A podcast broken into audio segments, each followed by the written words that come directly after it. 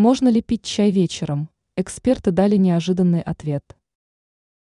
Многие вечером проводят время за семейными чаепитиями, так как это прекрасная традиция.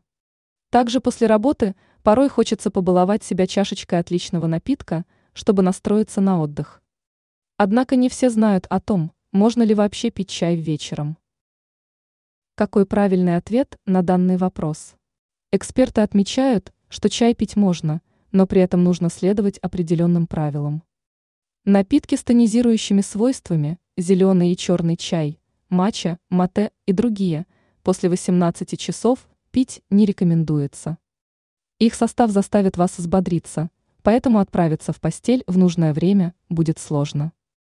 Имбирный чай лучше не пить после 20 часов, так как он тоже помогает насытиться энергией. Какой чай можно пить в вечернее время? Преимущество отдается напиткам без кофеина. Как правило, это ройбуш, анчан, гречишный чай. Данные напитки помогают расслабиться и настроиться на отдых. Поэтому они для вечернего времени станут идеальными вариантами. Можно баловать себя травяными сборами, в них тоже отсутствует кофеин. Предпочтение стоит отдавать растениям, которые обладают седативным эффектом.